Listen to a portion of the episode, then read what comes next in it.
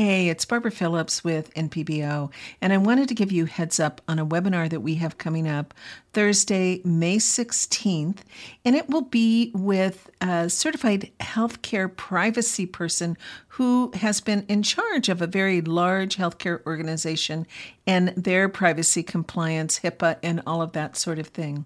And I think it's very important that all clinicians attend this one because HIPAA affects all of us. And so you can get more information about that at npbusiness.org forward slash privacy matters. And just another quick heads up after that in June, we'll be talking with someone who has been in charge of the IT compliance to protect the organization. And so this one will be geared toward how do you protect yourself as well as your practice. And I'll be sharing more information about that later. So let's move on with the podcast. This is the NP Business Matters Podcast, episode number 28, with Dr. Kimberly Hardy on leadership, imposter syndrome, and finding resilience.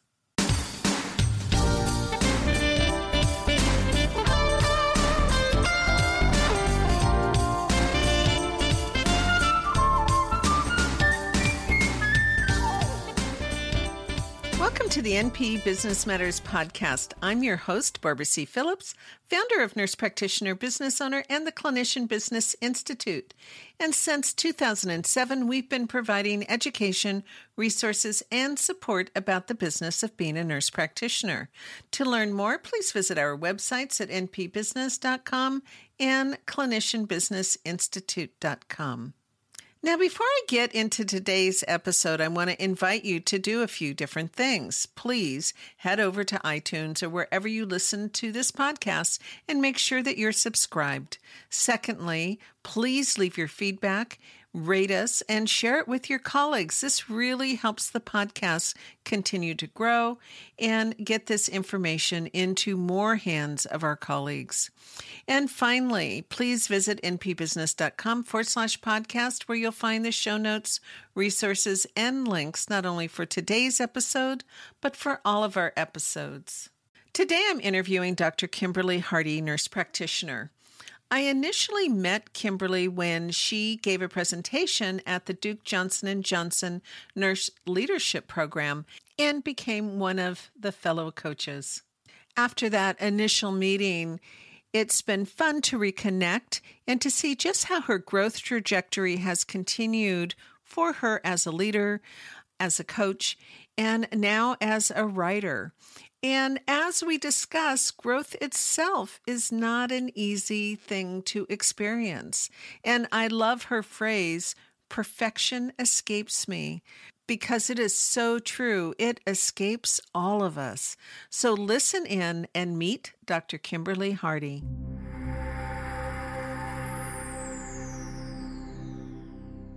I've been a nurse for 29 years. Wow, this year. Um, I originally, um, I kind of followed in my mom's footsteps, to tell you the truth. I worked in the hospital in the city that we live in. I worked in the operating room, um, worked there as while I was pursuing my BSN. Um, and then um, I went actually right to the second place that she landed, which was East Carolina University in the outpatient clinics there. She worked in internal medicine. I worked in allergy, rheumatology, immunology. I did that for about two and a half years. Absolutely loved it. I loved what I saw in the medical team. I loved the patients that were there. Um, uh, I started my first. I think this is the my my first uh, group teaching experience was at the allergy immunology clinic, rheumatology clinic, where I started a rheumatology support group because those patients right. needed support, they needed education, they needed that.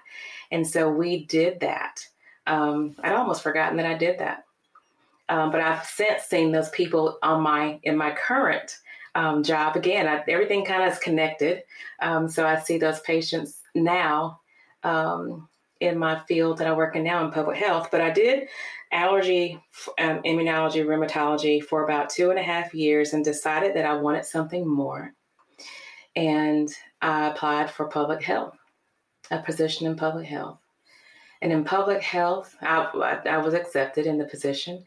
And uh, that public health experience is what spawned me to pursue the nurse practitioner, advanced practice registered nurse degree um, or credential. I worked in the child health clinic day in and day out from the time I got there to the time I left in the afternoon doing physicals on children from head to toe. And if there was um, if there was impetigo, if there was a ringworm, or if there was hair loss in a circular pattern, because you couldn't diagnose as a nurse, you could document the symptoms or the signs that you saw, symptoms the patient reported. Um, I did that, and you know, after a while, I thought I'm missing something here. If I can go that far, I think I can do the rest of this. I can I can treat these conditions that I'm seeing. So I actually had a nurse practitioner who was my primary provider. Her name was Maddie Colley. She was a wonderful nurse practitioner. She was my practitioner for years. And she was my the catalyst actually for me going to get my NP Her caring, the time that she took, she listened, she was just um, the epitome of what I thought nursing or seeing a provider should be. Mm-hmm. Mm-hmm. And so I pursued it and uh, I did it.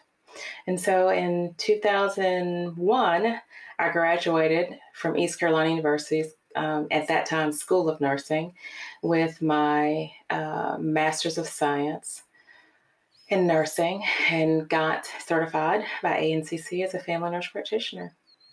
So that is kind of how that started. Um, public health and a lovely, wonderful family nurse practitioner who was the epitome of what I thought an uh, advanced practice registered nurse was. And you have stayed in public health all this time.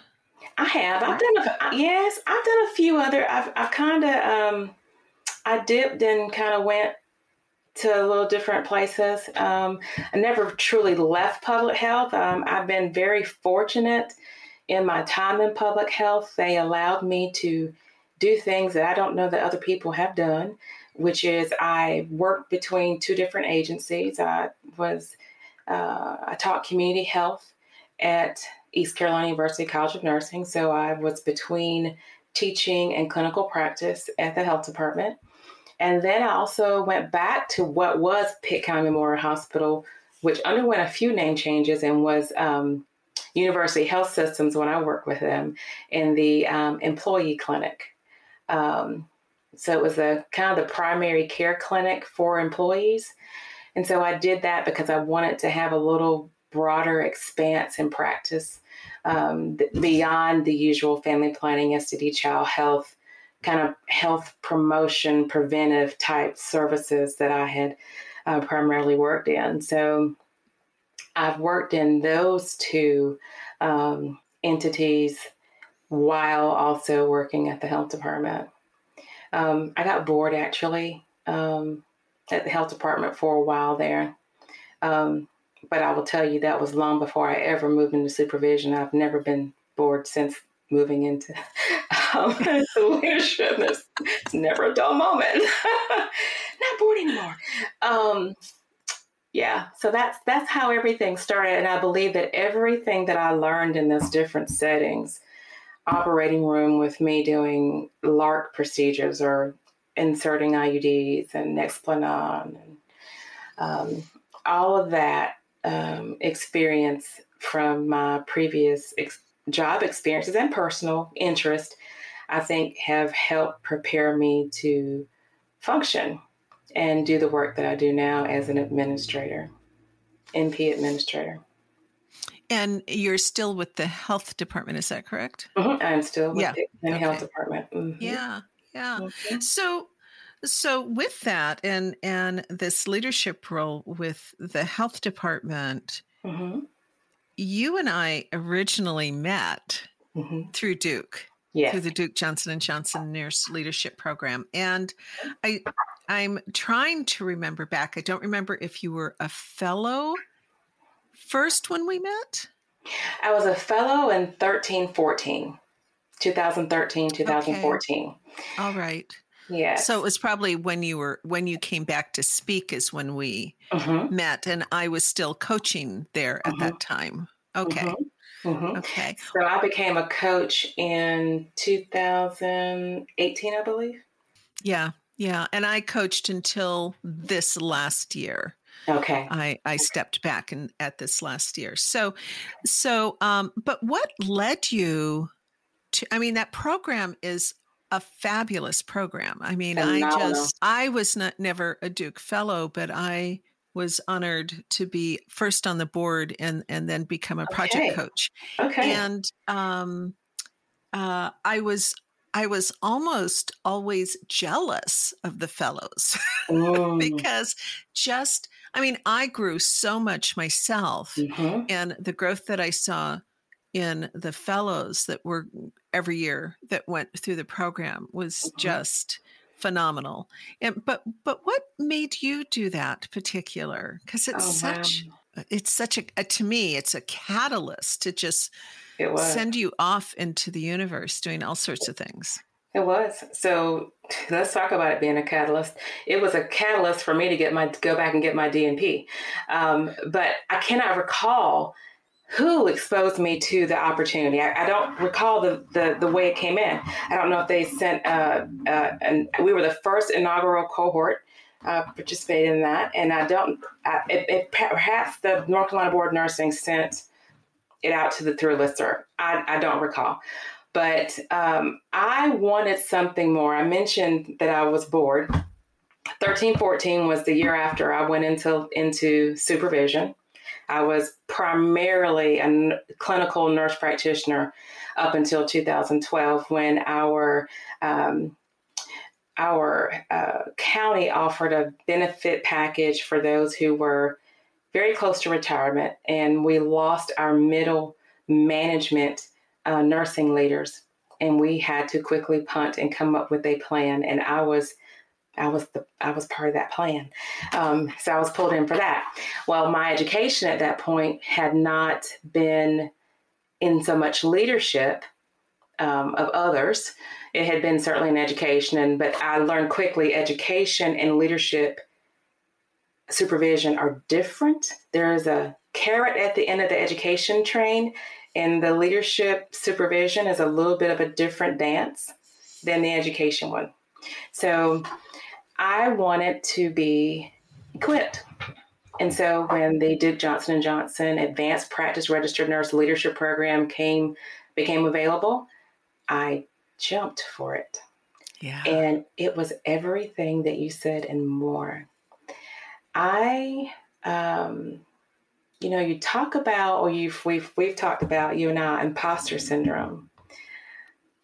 That program took the flipped the cap off the bottle. It it flipped the lid, and it opened it up.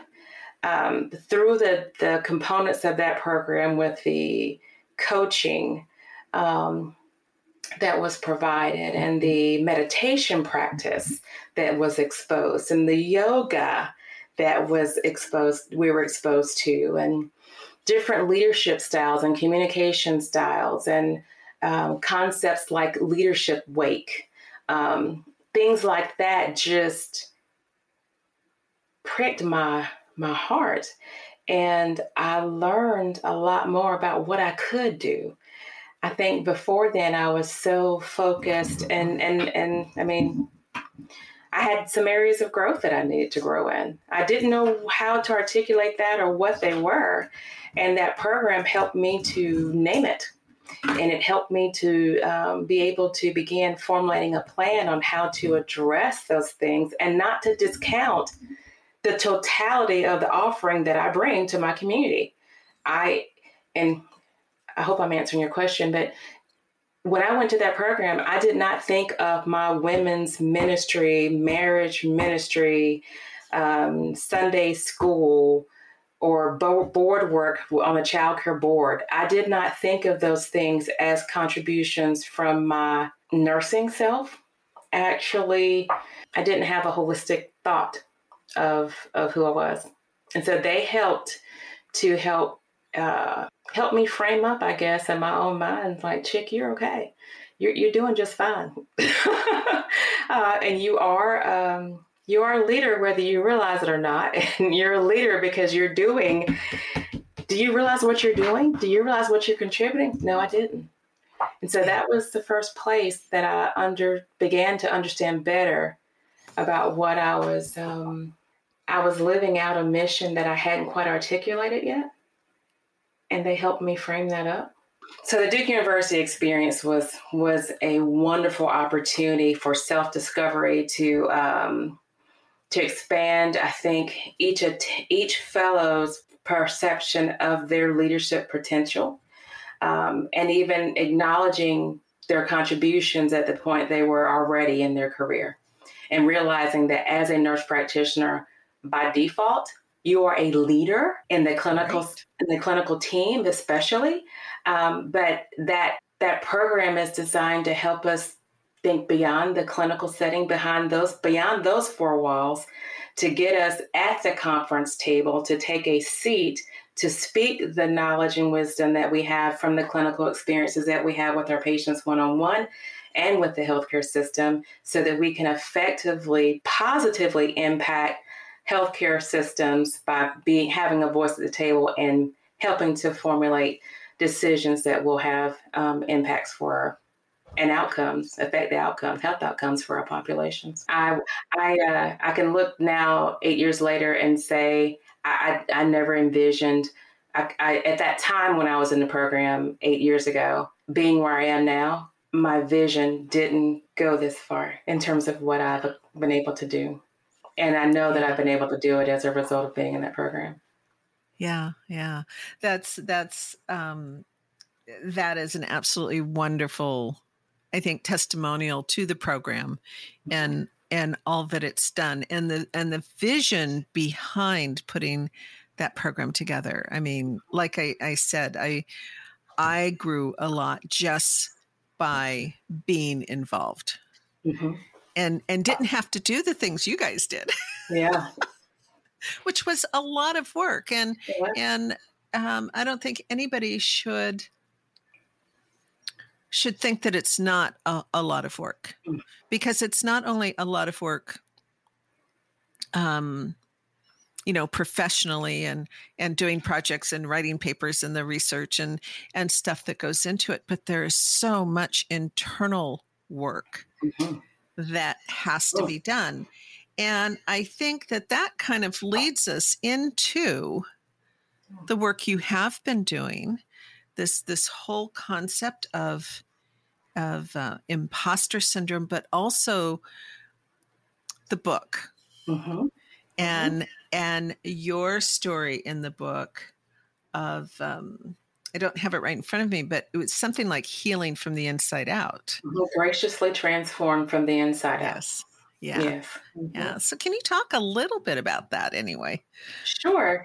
Um, I, I, don't believe in happenstance, but I will tell you um, last February, I had a conversation with um, Dr. Madge Barnes, who is a physician in Texas, and we just just happened to reconnect after uh, several years, and we were just talking. And as we got to talking, we realized that we shared some of the same um, um, desires in terms of being able to help women um, and to minister to women basically. And she told me about a writing project that she was on, and I expressed that I had this dream of being able to do that, to contribute or to write.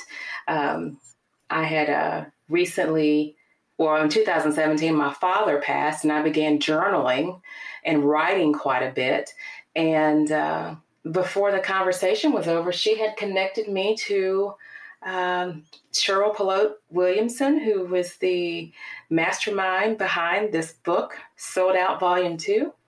And I was able to contribute my story to this anthology. There are 24 authors who contributed. My chapter is called Graciously Transformed from the Inside Out, and I talk about my journey Um, I talk a little bit about my profession. I am, you know, I've um, I've I've worked in my community for for several years. So 24 authors contribute to this anthology, and each one of us is writing a our stories of how we've overcome challenges, whether it's with health or uh, maybe our identity, or it could have been with substance abuse for some of the people in the in the book, or divorce. We talk about how faith and prayer helped us through that journey. Um, in my chapter, I talk about um, my um, kind of a bit about my early childhood and experiencing childhood emotional neglect and how that always kind of um, stuff from your childhood lingers if you don't deal with it and how it's so important to deal with those things so that you can move past it um, and be able to contribute uh, and be present more fully in my opinion i believe god created us all right and I believe that He knows best what happens with us and why it happens and how He works it all together for our good. Um, and I love the Bible. The Bible has wonderful teachings in it. But for us to completely heal and transform for some of us, it requires a little bit more. It requires the acknowledgement of the word, but it also requires some work. It requires us to be able to be honest with ourselves, face the truth about whatever, whether it's the good and including the bad along with the good, um, and then being able to move uh, move from there. Um, I speak specifically about uh, the loss of my father and how that stressor, along with some stressors on my job, just life happens. My mom has dementia and taking care of her and becoming a grandmother just a lot of life events happened um, and how I transformed through that and how God knew mm-hmm. from way before it ever happened how He just prepared the way for that. None of it was easy. I think growth, everybody needs to understand growth is painful. Um, you know, we talk about the things that we want. Maybe you want to be a nurse executive, or maybe you want to be a nurse practitioner, or maybe you want to be a lead nurse practitioner in your agency. But whatever it is that we think we want, we need to clearly understand that what we want, we we have the tools, but there is a there is a um, we used to call this the learning curve, a steep learning curve. And for those of us who um, ever start anything new, oh, that learning curve is not comfortable. I mean, there's a lot of discomfort in that, and that we shouldn't shy away from that. That is where I think some of our strength comes from. Um, and that's when we really learn who we are. I really agree with that. Uh, when we stretch, mm-hmm. that's exactly what it is. Um, when we stretch, that's when we grow. When we get so complacent where we are, whether it be in our businesses, in our careers, in our jobs, um, in our own personal lives, if if we are just really kind of just being there, we're very comfortable. We're not growing we're not mm-hmm. growing we have to grow and and out of growth comes that um I mean, out of that discomfort comes the growth. You know, that whole saying of every time a door closes, another one opens, mm-hmm. you know, and that opportunity is always there. It is, but you have to get to that place where you can see it and recognize it. Yeah. Because sometimes we go places and we're not ready to be there yet. Mm-hmm yet and so you have mm-hmm. to go do some other things before you can can achieve that one particular goal yes i agree with that i yeah. totally agree with that yeah so so in i know that you also work with people mm-hmm. with a, a group of women right so I work with a life group through my church, Koinonia Christian Center in Greenville, North Carolina, and we I have a life group, and it's called Holistic Health. Um, and it is a wonderful and it is a wonderful way for women to really be intentional about wellness. The premise, the, the um, I use the premise of the domains of wellness, and depending on who you read or listen to, there are either six domains of wellness, seven domains of wellness. eight domains of wellness, 12 dimensions of life. There are all these different paradigms on how many dimensions there are, but um, we look at the spiritual, physical, emotional, occupational, environmental, financial, social. We look at all of those aspects of our lives, and it's it's intended to help us to realize that the decisions that we make today not only impact our lives, but they're creating a legacy for those coming behind us. And I would I'd love to use example of my mom, who made a decision she wanted to be self sufficient. She was going to take care of her children. She went to school, um, worked long hours. That decision, that sacrifice that she made, the short term sacrifices of not necessarily being able to be with us during the times when she wanted to and we wanted to, knowing that in the future she was planting a seed to allow us to be able to grow and be able to have opportunities that perhaps she didn't have um, when she was when she was our age. So that decision was and has provided a legacy, um, certainly for me. So Excellent. that's what we talk about in the in that group, and they they acknowledge in that group as well that there are women and there are others too. They they have fathers and and other instrumental people too, but they have people in their lives who poured into them based on the decisions that they made for their lives, things that those people looked at in the eyes of a child and were so they admired and now they've adopted those things because they've decided that's the kind of legacy or that is how they want to leave their imprint on the lives of others. Mm-hmm. Mm-hmm. Yeah. And I know from my own experience in leading groups, mm-hmm. it's not a one way thing. No. Um, and as the group leader, you also grow. It's been, it's that is actually, and during the pandemic, I must say that it and we we launched during this group this particular group launched during the pandemic. And in fact my first day out on the curb doing covid-19 testing last year was the first night of our first group meeting. And the pressure that you feel um, i believe um, fatigue time were issues that night. I worked right up to the start of the meeting or our our fellowship we ended the testing. I actually left my teammates in the room, like, y'all, I got to start my class, and walked into my office and had the first Zoom meeting in my office for that for that group. Um, and I felt much of a, I, met, I felt a strain, as if, can I do this in the midst of the pandemic? And I'm so glad my um, pastor Tress said to me, you know, Kim, you know, you, you do what the Lord, you feel the Lord's leading you to do, but sometimes when you're participating in these groups, you actually receive as much as you give. So think about, think about that. Mm-hmm. Mm-hmm. So I'm glad I did. I didn't stop. I'm glad I didn't. Yeah, and it's it's it's true. We do. You know, we have so many we have so much resilience inside of us that sometimes we don't know how much resilience that we have and i think this last year for with covid i think probably anyone and everyone in the healthcare community has realized that they have so much more mm-hmm. they may be exhausted mm-hmm. they may be tired but i could probably say without a doubt the vast majority it's you know it's never going to be 100% but the vast majority have stepped up to the plate mm-hmm.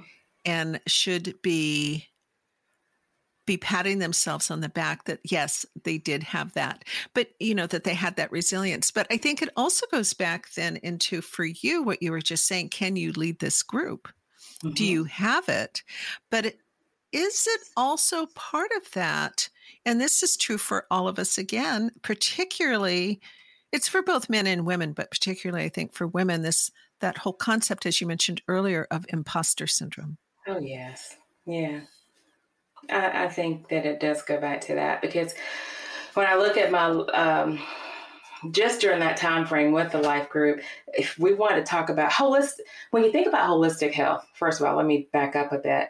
When you think about holistic health, one of the things you think about is balance and recognizing the interconnectedness of all of those different domains that I mentioned. Spiritual, to me, being being the core.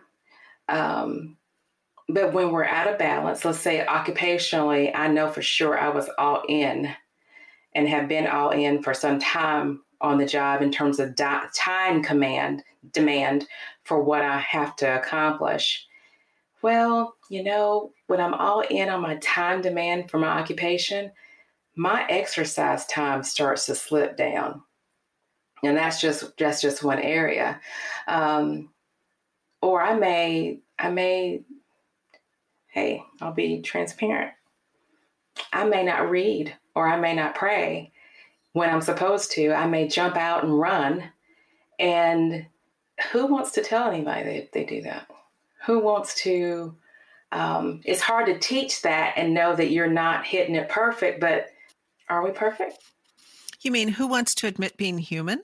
Who wants to admit being human? Yeah, yeah exactly. Yeah. Exactly.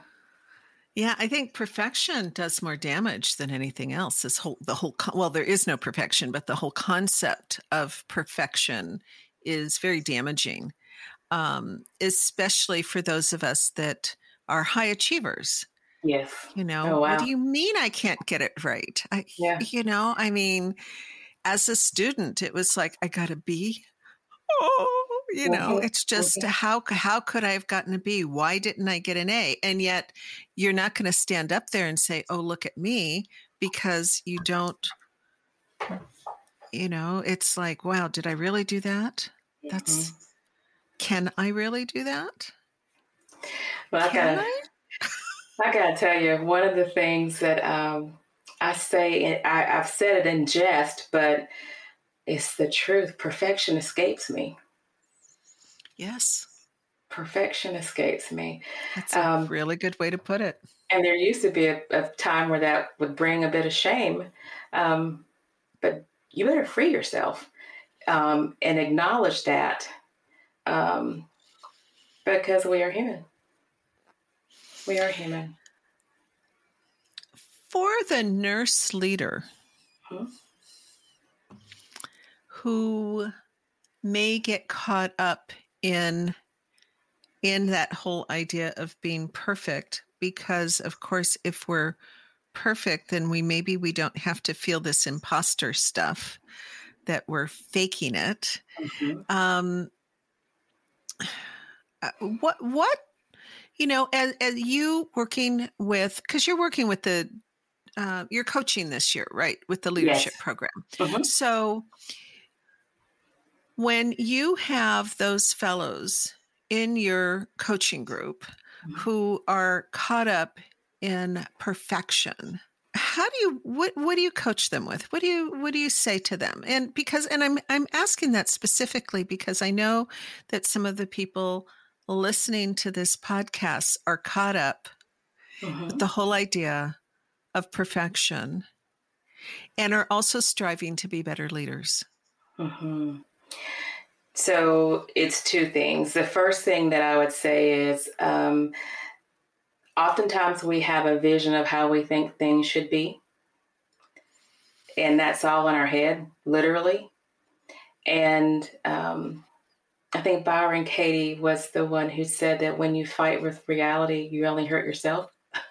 so I think that um, we have to have flexibility in being able to have certainly have a vision, but have the flexibility to be able to recognize that you are dealing with people and inherently there may be an aspect of something that you didn't consider that will cause section 5A to little a in your plan to not be able to come to um, reality because we are dealing with human beings, or we are dealing with systems, or we are dealing with patients who are human and may not be able to um, perhaps report out on that um, post survey that you implemented so that you can get your comparison between the improvement from pre intervention to post intervention.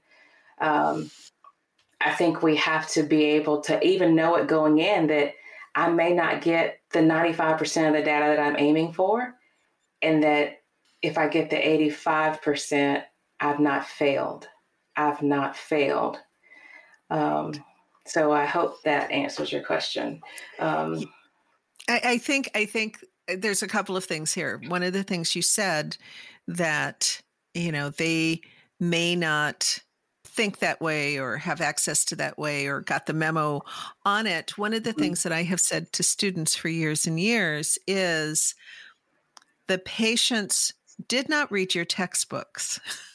they don't know mm-hmm. how they're supposed to present you know mm-hmm. and and the way that people present the way people do stuff inherently i think for the vast majority people are doing the best that they can i agree and they're as as we were saying earlier everything that they come to you with is a result of every place they've ever been just like every place you know, we write this right now in this very moment. You right now in this very moment are a result of everything in your life, whether you want to acknowledge it or not, whether it was good or it wasn't. Mm-hmm. And that I think is the beauty of people. Yes. Frustrating at times, yes, but mm-hmm. but it keeps it us on our toes. It is.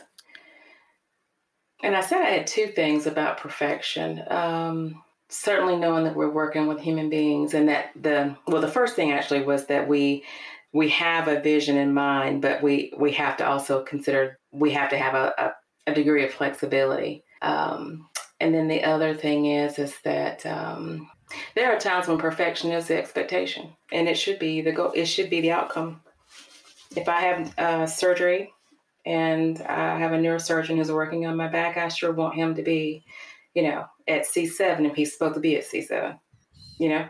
Right. I don't want him to come up and say, well, you know, you're still going to have that pain because I uh, operate on T3, not C7. No, I need you to be perfect.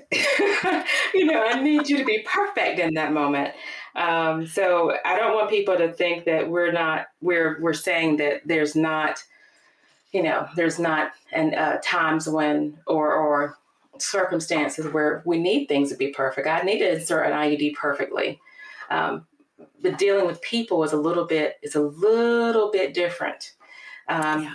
And when you're dealing with systems, that's a that's a different type of um, perfection that you may frustrate yourself out of a job if you look at dealing with people as we look at the technical skill of giving an IM Moderna vaccine or administering epinephrine or Benadryl or um, any other technical skills that we perform. I want perfection. I want to execute perfection in those things. I expect perfection from myself in those things. Right. Dealing with people is a little different. It it really is. I mean, just take it back to the bedside um, I can remember my early days in ICU mm-hmm. where um, I was really, to me, it was really important to be perfect in that job because literally people's lives were at stake. And yet I still had in my mind the nursing process and, you know, so I would have everything planned out the way that I thought it should happen. And then, you know, my plan did not allow for a patient to code. and that just would throw me off. Mm-hmm. And, um, yeah, and I, I, I needed to do some work about that, around that whole mm-hmm thing about being flexible enough because we're dealing with people. And fortunately, I had a um, a really good head nurse who pulled me aside and helped me with that. But mm-hmm. um, we do need to be flexible as leaders. But I think even more so, we need to be flexible with ourselves. Mm-hmm. Because of that whole idea of the perfection, which I love that it escapes us, it escapes mm-hmm. us all. Mm-hmm. Um, but you know, we get so hard on ourselves. And I think that social media makes it even worse because we've got to be perfect to the people that are reading our posts and are following us on Instagram or Facebook or wherever it may be. Mm-hmm. So, I'd like to just speak just a little bit more about your book, if you will, because I know a lot of people want to write a book. So, you actually participated in an in an anthology, and I did that myself many many years ago, mm-hmm. and um, and it's an interesting process. So you work with someone who puts everything together, gathers a group of authors, mm-hmm. and then makes sure that the book gets published. Was that a, a difficult process for you, or or mm. not? So it depends on how you count difficult. Uh, in regards to the actual work of it, it was complicated by the pandemic. When we first sat down to start the work, um, I had envisioned having time um, to really um, more time than I actually ended up having to to get the work done. I had a competition with the pandemic and the nature of my job with working in public health. We were um, responding and adjusting policy. So it was difficult in a sense of the time demand. Uh, it was difficult in the sense of the self discovery that I thought I had achieved to that point, and then realizing when I sat down to write, there was another level of discovery that I acclimated to. It was difficult in that sense. The technical writing part of it was not actually was not was not not too bad. It was really what unfolded when I began to write. Um, yeah. And even as I, even as even as I'm going along now, and the book has been released, and you know we're we've launched it, and it's time to start talking about it. There are things that are still unfolding as I look at um, what I've written. Um, so it was it was difficult in in those senses. Um, but it was a wonderful process, I think, to actually participate in an anthology as the first write um, for someone who has an interest in being an, a solo author, independent author. I think that it gave me a wonderful sense of um, insight. Um, and I'm, I'm yet learning as I begin the process of selling the books and um, needing to put myself out there um, and still having a, a, a, a, pull with time because my primary job, my job is demanding in, in terms of time. So I can tell you that writing doesn't happen. It just doesn't happen. It takes a lot of intention um, yeah. and scheduling and, and saying you're going to commit this amount of time on this day to do it and then do it and allowing yourself to write and not delete, but keep writing. Um, but those some of that stuff I learned when I was in my DNP program too, um, with having to write my um, that I forget how many pages. I, that was a book itself. but, you know, but I learned a lot from doing that. Yeah, yeah. Well, thank you so much for sharing all of this today.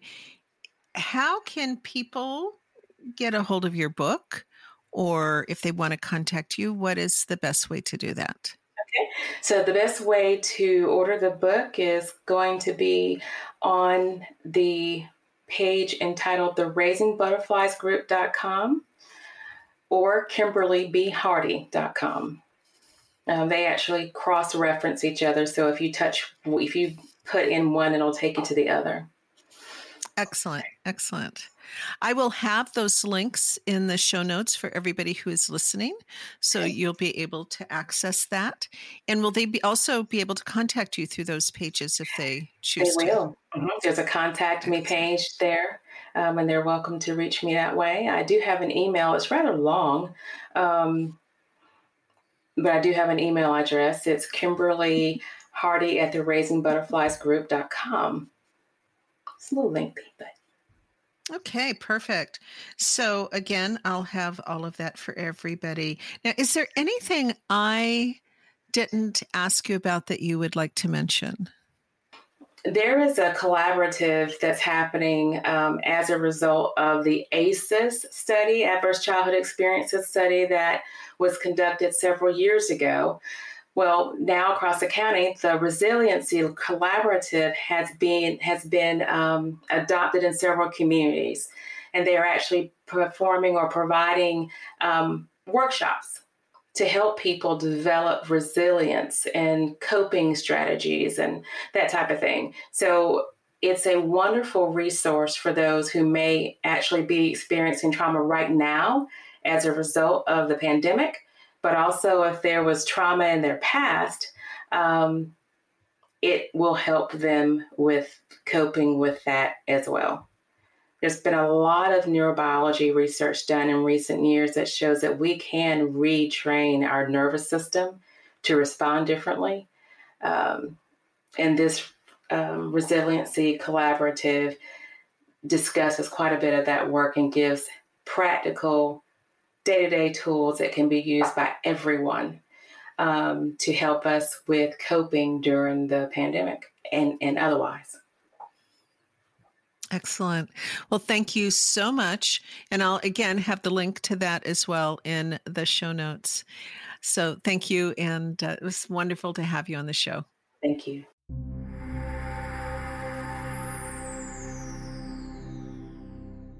I hope you enjoyed this discussion as much as I did. And I want to thank Kimberly for taking time out of her really busy schedule to share her journey with us.